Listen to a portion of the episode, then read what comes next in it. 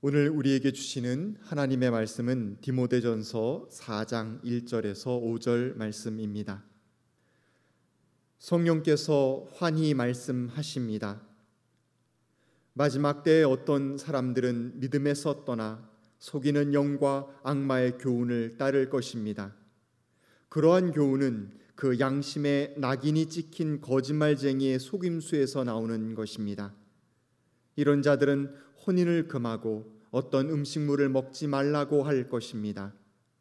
그러나 그 음식물은 하나님께서 믿는 사람과 진리를 아는 사람이 감사하는 마음으로 먹게 하시려고 만드신 것입니다. 하나님께서 지으신 것은 모두 다 좋은 것이요.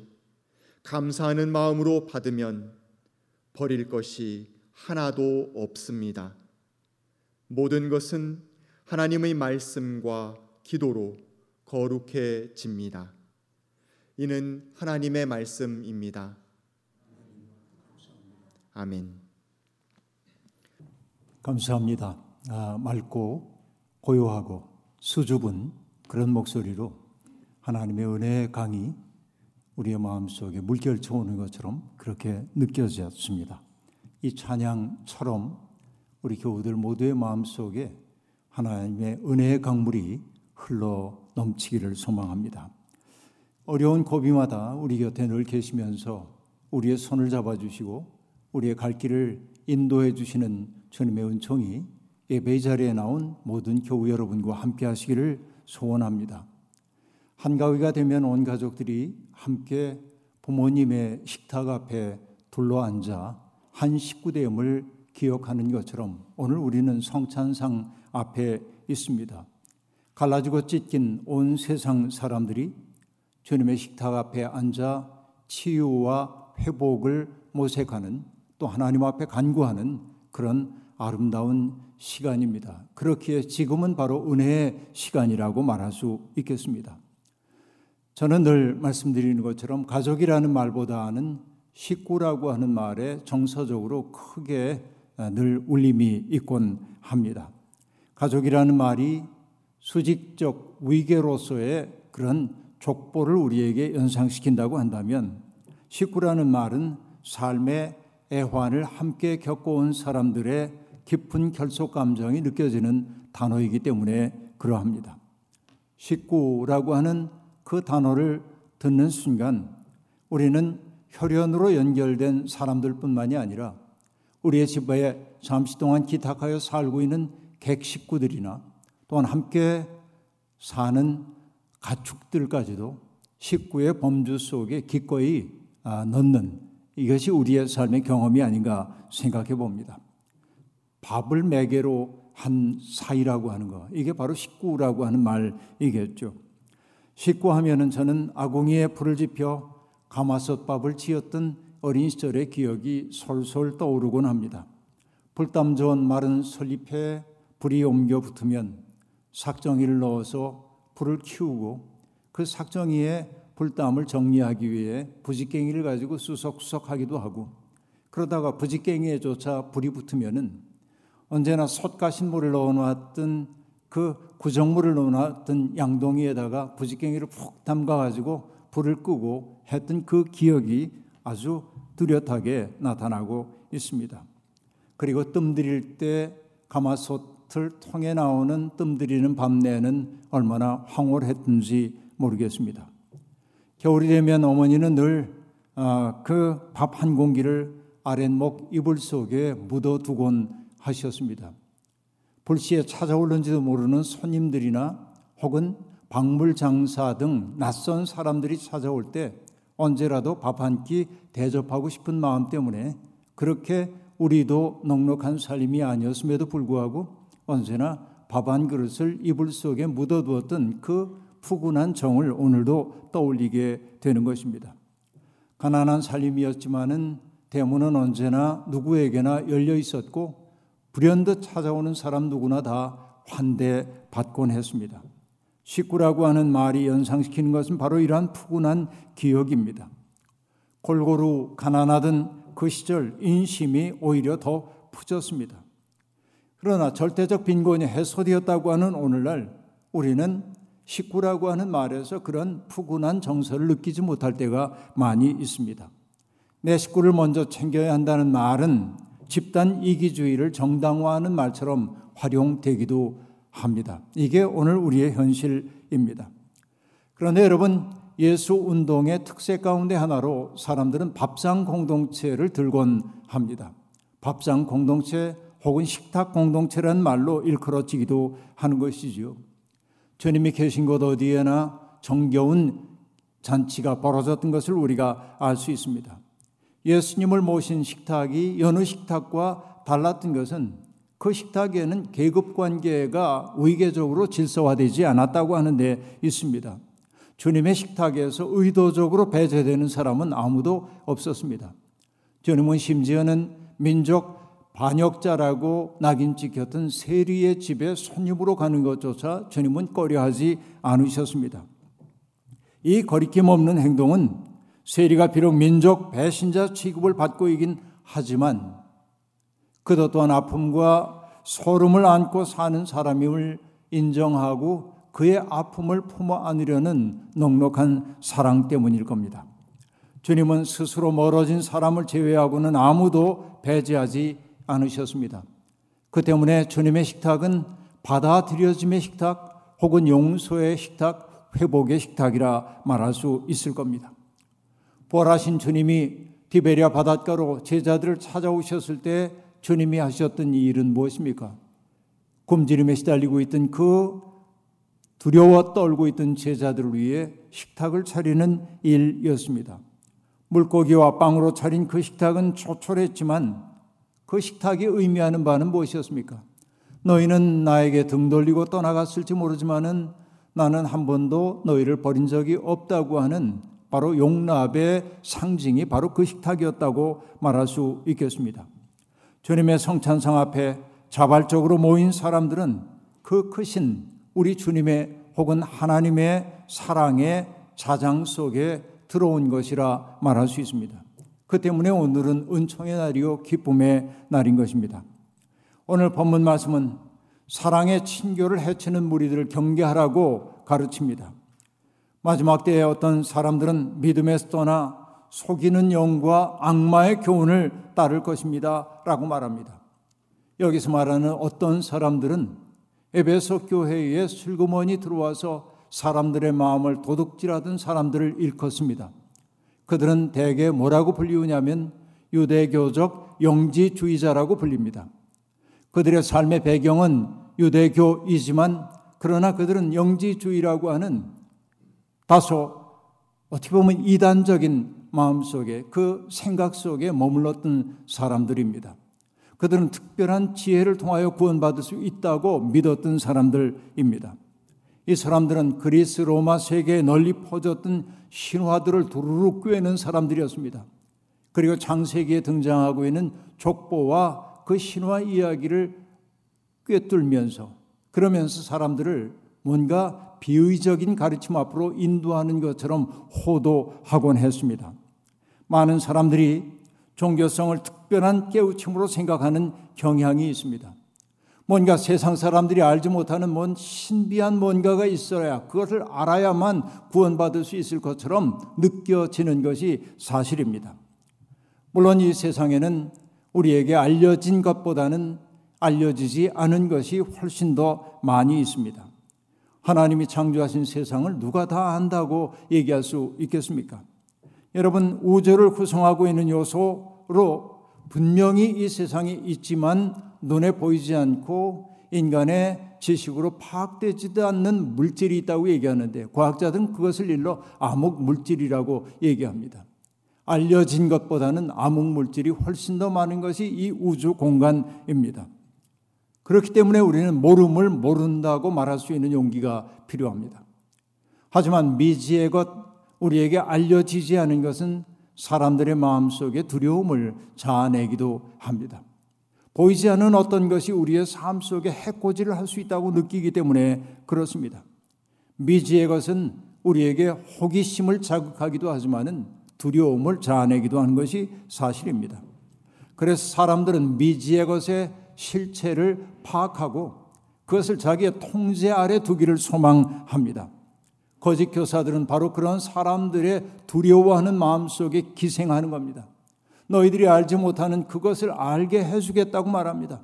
다른 사람들을 알지 못하는 그 비의적인 신비를 알려주겠다며 사람들에게 다가와 그들의 영혼을 사로잡고 마는 것입니다. 거짓 교사들, 사이비 종교인들이 득세하는 것은 바로 그런 유혹에 기꺼이 넘어가려는 사람들의 두려움 때문임을 우리가 알 수 있습니다. 에베소 교회를 뒤흔들었던 그들은 종교적인 깨달음은 일상적인 삶과 구별되는 것이라고 확고히 믿었고 또 그렇게 가르쳤습니다. 그래서 그들은 혼인을 금했습니다. 구원받기 위해서는 금욕적인 삶을 살아야 한다고 말했습니다. 그것은 왠지 그럴싸하게 들리기도 했을 겁니다. 그리고 그들은 말합니다. 어떤 음식은 먹지 말아야 한다고 그래야만 깨달을 수 있다고 말하기도 했습니다. 물론 이것은 율법에 나오는 정결법을 아, 더 확장한 것이라고 말할 수 있겠지만 그들이 그런 가르침을 주었던 까닭은 무엇입니까? 외적인 행위를 통해 남들과 구별되었다고 하는 사실을 자신에게 납득시키기 위한 것이었습니다. 구별됨에 대한 자각, 그것은 때때로 타자에 대한 배제 혹은 오만으로 연결됩니다. 나는 다른 사람과는 달라라고 하는 것. 남들이 알지 못하는 비밀스러운 것을 나는 알고 있어. 남들이 하지 못하는 것을 나는 하고 있어라고 하는 그것이 우리를 영적인 오만함으로 인도할 때가 대단히 많다는 얘기입니다. 자기가 마치 특별한 존재처럼 느껴지는 것이지요. 그 때문에 자기는 특별하기 때문에 다른 사람들을 혐오해도 괜찮다고 느끼기도 합니다. 함부로 사람들을 깔보기도 합니다. 바로 이것이 나쁜 종교의 특색입니다. 사람들을 갈라놓고 우리들만 특별하다고 힘주어 가르치는 그 종교들은 예수의 가르침과 무관하다고 얘기할 수 있겠습니다. 사도는 그렇기 때문에 이런 가르침을 일러 이렇게 얘기하지요. 속이는 영과 악마의 교훈을 따르는 것이라고 말이죠. 그들은 양심의 낙인이 찍힌 거짓말쟁이들의 속임수에서 나온 것이라고 그렇게 말하고 있습니다. 오늘 우리는 어떠합니까? 그런 속임수에 넘어가지 않을 만큼 내 속에 든든함이 있는지요. 물론 유대인들이 거룩한 백성으로 살기 위해 지키려 했던 정결법 전체가 무가치하다는 말은 아닙니다.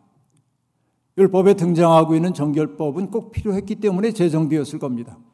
그것이 위생학적 이유 때문이든 혹은 문화적 배경 때문이든 혹은 인류학적인 배경 때문이든 그 유대인들에게 그 가르침은 그 당시에 꼭 필요한 가르침이었습니다. 그것을 우린 인정해야만 합니다. 하지만 시대가 바뀌었습니다. 시대가 바뀌었는데도 불구하고 여전히 옛 문자에만 집착하는 순간 고루해지기 쉽습니다. 우리는 뭔가 바뀐 시대에 적응해 살고 있죠. 율법에는 먹지 말라고 얘기하지만 우리는 돼지고기를 잘도 먹습니다. 비늘 없는 건 먹지 말라고 얘기하지만 우리는 장어구이를 먹는 것을 좋아합니다. 이것이 바뀐 것이죠. 여러분, 변통하지 못하면 썩게 마련입니다. 그래서 옛 사람들도 얘기했습니다. 공즉 변이요, 변즉 통이요, 통즉 구라. 그렇게 얘기하는데요. 어떤 얘기입니까? 뭔가가 막히면은 변화를 모색해야 한다는 말이고, 그리고 변화를 모색하다 보면 길이 열린다는 말이고, 그 길을 따라 걷다 보면 장구할 수 있다는 그런 이야기입니다. 막다른 골목에 우리들이 살다 보면 다다를 때도 있습니다. 아, 이제는 내가 더 이상 어떻게 할 수 없구나라고 느낄 게 아니라 이 길이 아닌가 보다 하고 다른 길 모색할 수도 있는 거죠. 바로 이것이 공즉변입니다. 경제적인 문제가 막혀서 풀리지 않으면 사회적인 문제에 관심을 가질 수도 있는 겁니다. 이렇게 인생은 자기에게 주어져 있는 그 삶을 다른 방식으로 살아낼 줄 알아야 하죠. 이게 공즉 변입니다. 변즉 통입니다. 나를 바꾸려고 하면 세상을 바꾸는 건 어렵지만 나를 바꾸면 길은 열리게 마련이죠. 이게 옛사람들의 가르침이기도 합니다. 여러분, 젊었을 때는 저도 나름의 옳고 기름의 기준을 세우고 사람들을 대했습니다. 저의 기준에 맞지 않은 사람들을 보면 못마땅했습니다. 저 사람은 왜 저래? 그리고 그 사람 고쳐주려고 마음을 먹기도 했습니다. 못마땅했기 때문에 그렇습니다. 근데 어느 때부터인지 모르지만은 저는 사람들을 고쳐주려는 마음을 다소는 내려놓은 것 같습니다. 그저 내가 할 수 있는 일, 그리고 해야 할 일을 하면서 있는 그대로 그 사람들을 바라보기 시작했습니다. 남들에게 내가 마땅히 이런 대접을 받아야 한다는 생각을 내려놓으니까 얼마나 편한지 모릅니다. 누군가를 내 방식대로 고쳐놓으려는 생각을 버리니까 얼마나 평안한지 모릅니다. 그렇다고 하여 이래도 흥, 저래도 흥하며 산다는 말이 아니라 조금 떨어져서 현실을 바라볼 수 있는 여유가 생겼다는 말입니다. 예수님도 문자에 사로잡히지 않으셨죠. 그러니까 내 눈에 보이는 대로 보지 않는 것, 이게 참 필요한 일이라고 볼 수 있습니다. 주님은 문자를 넘어서는 그 뜻을 잡으셨죠. 그 뜻을 살피셨던 분입니다. 사도 역시 마찬가지였습니다. 그래서 혼인을 그만대든지 특정한 음식을 먹지 말라고 하는 그 유대교적 영지주의의 가르침을 지적하면서 사도는 이렇게 얘기합니다. 그러나 그 음식물은 하나님께서 믿는 사람과 진리를 아는 사람이 감사하는 마음으로 먹게 하시려고 만드신 것입니다. 하나님께서 지으신 것은 모두 다 좋은 것이요. 감사하는 마음으로 받으면 버릴 것이 하나도 없습니다. 라고 말합니다. 여러분, 이 말은 혁명입니다. 세상에 있는 모든 것이 하나님의 선물이라고 고백하고 있으니 말입니다. 하나님을 창조주로 믿는 사람들이라면 지금은 우리 곁에 있는 모든 것들을 소중히 여길 수밖에 없습니다. 음식만 그런 것이 아니고 우리 곁에 살고 있는 사람들도 다 소중한 존재임을 인정해야 합니다. 그래서 옛사람도 얘기했죠. 성인은 무기물이요, 무기인이라고 얘기해요. 거룩한 사람은 어떤 사람입니까? 물건도 함부로 버리지 않지만 사람도 함부로 내치거나 버리지 않는 게 참 사람이 길이 되는 거예요. 우린 그 마음 하나 얻기 위해 예수를 믿고 있는지도 모릅니다. 여러분, 우리 얼마나 자주 갈라놓고 누군가를 내팽개치고 그렇죠. 우리의 경계 밖으로 내몰았습니까? 누군가를 배제한다고 하는 것은 어떤 것이에요? 그 사람이 내 곁에 있다는 사실을 부정하는 일이죠. 누군가를 혐오한다는 말은 무엇입니까? 없어야 될 사람이 마치 내 앞에 있는 것처럼 싫어하는 것이죠. 배제와 혐오라고 하는 것이 하나님을 믿는 사람들에게 얼마나 부끄러운 일인지를 우리는 알아차려야만 합니다. 그렇게 어느 것도 버릴 것이 없다고 믿는 그 마음을 일러 밝은 마음이라 말하는 겁니다. 여러분, 사람을 대하는 것을 보면, 물건을 대하는 것을 보면 그 사람이 어떤 사람인지, 그 사람이 참을 찾는 사람인지 아닌지 알 수 있습니다. 천하 없이 거룩한 말을 하더라도 사람들을 그렇게 혐오하는 시선으로 바라보고 말하는 사람들은 거룩의 길에 있다고 말할 수 없어요. 여러분, 판결의 기준은 바로 거기에 있습니다. 세상에는 너무나 많은 차별이 있습니다. 인종주의는 여전히 우리 가운데 남아 있습니다. 우리는 미국 사회를 우려 섞인 시선으로 바라봅니다. 백인 우월주의, white supremacy라고 하는 것이 여러분 드러나고 있어요. 점점 노골적으로 드러나고 있습니다. 피부색의 차이가 인간적 존엄의 차이를 만든다는 생각 자체가 반생명적이고 반신앙적인 생각 아닙니까? 우리 사회 역시 이런 인종주의로부터 자유롭지 못합니다. 이 땅에 와서 살고 있는 사람들 가운데 가난한 나라에서 온 사람들을 바라보면 우리도 모르는 사이에 아래로 내려다보는 그런 시선이 우리에게 있지 않는가 돌아봐야 합니다. 종교가 차별의 근거로 작동하는 것도 문제입니다. 어떤 사람이든 큰 품으로 안을 수 있을 때 그리스도의 영광이 드러날 것입니다. 물론 세상에는 도무지 받아들이기 어려운 사람이 있는 것이 사실입니다. 그렇다고 하여 그들을 함부로 대하는 것이 우리에게 허용된다고 생각하면 안 됩니다. 그가 하는 일을 비판하고 또 때때로 저항도 해야 하지만은 혐오하지는 말아야 합니다. 믿음의 사람들이라면 바로 이런 태도를 내면화하고 살아야 합니다. 만약에 여러분의 마음 속에 누군가를 향한 미움이나 혐오의 마음이 가시지 않는다고 한다면 그 마음 부끄러워하십시오. 그리고 그 마음을 하나님 앞에 내놓고 내 마음 치유해 달라고 하십시오. 왜 누군가를 혐오하고 미워하는 것은 혐오의 대상이 된 사람도 어렵게 만들지만 혐오하는 우리 자신 속에 어둠을 만들어내기 때문에 그렇습니다. 우리가 누군가를 용서해야 하는 까닭은 우리가 피해자가 되어 살지 않기 위해서 그런 것이듯이 우리는 누군가를 존중할 수 있을 때 내 마음속에 어둠이 빛으로 바뀜을 알 수 있는 것입니다. 오늘 우리는 주님의 성찬상 앞에 앉아 있습니다. 우리 앞에 있는 빵과 포도주는 특별할 것이 없는 물질입니다. 직접 성찬을 위해 오늘 빵과 포도주를 만드신 분도 있는지 모르겠습니다만 대개는 마트에 가서 사오셨을 것입니다. 그러나 우리는 그 빵과 포도주를 통해 예수 그리스도의 삶과 죽으심을 기억하려 합니다. 이웃을 위해 죄 많은 인류를 위해 자신의 삶을 선물로 내주셨던 그리스도의 마음과 접속될 때 우리의 성찬은 거룩한 행위가 될 것입니다. 여러분 레오나드 버프라고 하는 분은 그리스도인에게 물질이 무엇인지를 이렇게 얘기합니다. 물질이란 비단 인간에 의해 인간에 의한 조형과 소유의 대상일 뿐만 아니라 하나님을 담고 있는 그릇이며 구원을 만나는 장소이다라고 얘기합니다. 여러분 얼마나 놀라운 얘기입니까? 우리가 늘 사용하고 있는 물질이 하나님을 담고 있는 그릇이라고 말하고 있고요. 구원을 만나는 장소라고 얘기하고 있습니다. 바로 이것이 삶을 성사로 바라보는 사람의 태도입니다. 성찬의 도구인 빵과 포도주를 우리는 그렇게 대해야 합니다.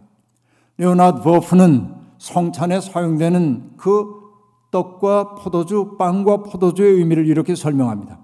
이때 그 사물은 이미 하나의 사물만이 아니다. 그보다는 하나의 표징이 되고 상징이 되어 그 다음에 나오는 얘기가 중요해요.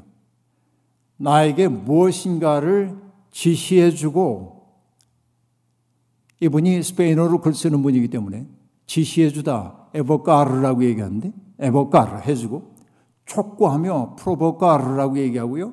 나를 다른 사람들과 함께 불러 모아 콘버카르라고 얘기해요. 그 사물이 구체화하며 제시하고 있는 상황들과 기억들과 의미 내용들을 말해준다. 굉장히 복잡한 얘기처럼 들립니다. 왜냐하면 이게 한 문장이 아니라 복잡한 문장이어서 그렇습니다. 조금 풀어서 말해 보겠습니다. 성찬의 빵과 포도주는 우리에게 예수 그리스도를 가리켜 보인다라고 하는 말입니다. 가련한 사람들을 사랑의 시선으로 바라보고 그들과 더불어 팔레스타인 땅을 걸으면서 하나님 나라를 꿈꾸었던 예수 그리스도를 가리켜 보여줘요. 이게 지시해 보여주는 거예요. 그 다음에 이 성찬의 빵과 포도주는 뭘 합니까? 촉구하며라고 얘기를 했어요. 그 말의 의미는 무엇입니까? 우리에게 그리스도의 마음을 품고 살라고 촉구한단 말입니다. 그리스도가 하셨던 일을 나의 일로 삼고 살라고 촉구한단 말입니다. 그 마음을 품고 살기 위해서는 내 마음속에 있는 욕망들을 자꾸만 비워내야 합니다. 하나님으로 내 속을 채워야만 합니다. 그래야 우리는 그리스도의 몸이 되어 살 수 있는 것이지요. 그리고 성찬의 빵과 포도주는 우리를 함께 불러 모은다고 얘기하고 있습니다. 그 말은 뭐예요? 성찬의 빵과 포도주는 우리를 고립된 삶에서 벗어나 연대하는 삶으로 나아가라고 우리를 초대하고 있다. 나만 위해 사는 사람이 아니라 함께 사는 사람들을 위하여 손붙잡고 그들의 고통을 덜어주기 위한 삶으로 하나님이 우리를 초대하고 있다는 얘기입니다.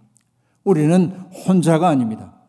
가끔 외로움 혹은 고립감이 우리를 괴롭힐 때도 있지만 세상 토처에 그리스도의 살과 피를 먹고 마신 형제 자매들이 존재하고 있습니다. 이것이 우리의 소망입니다.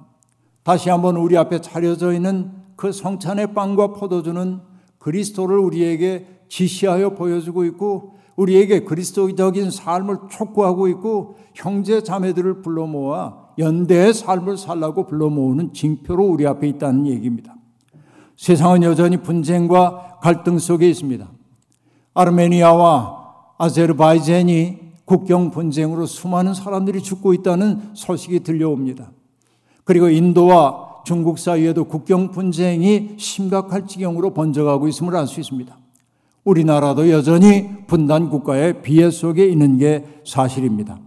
오늘 주님의 식탁 앞에 모인 우리는 생명과 평화의 씨를 심는 자가 되라는 부름 앞에 서 있습니다.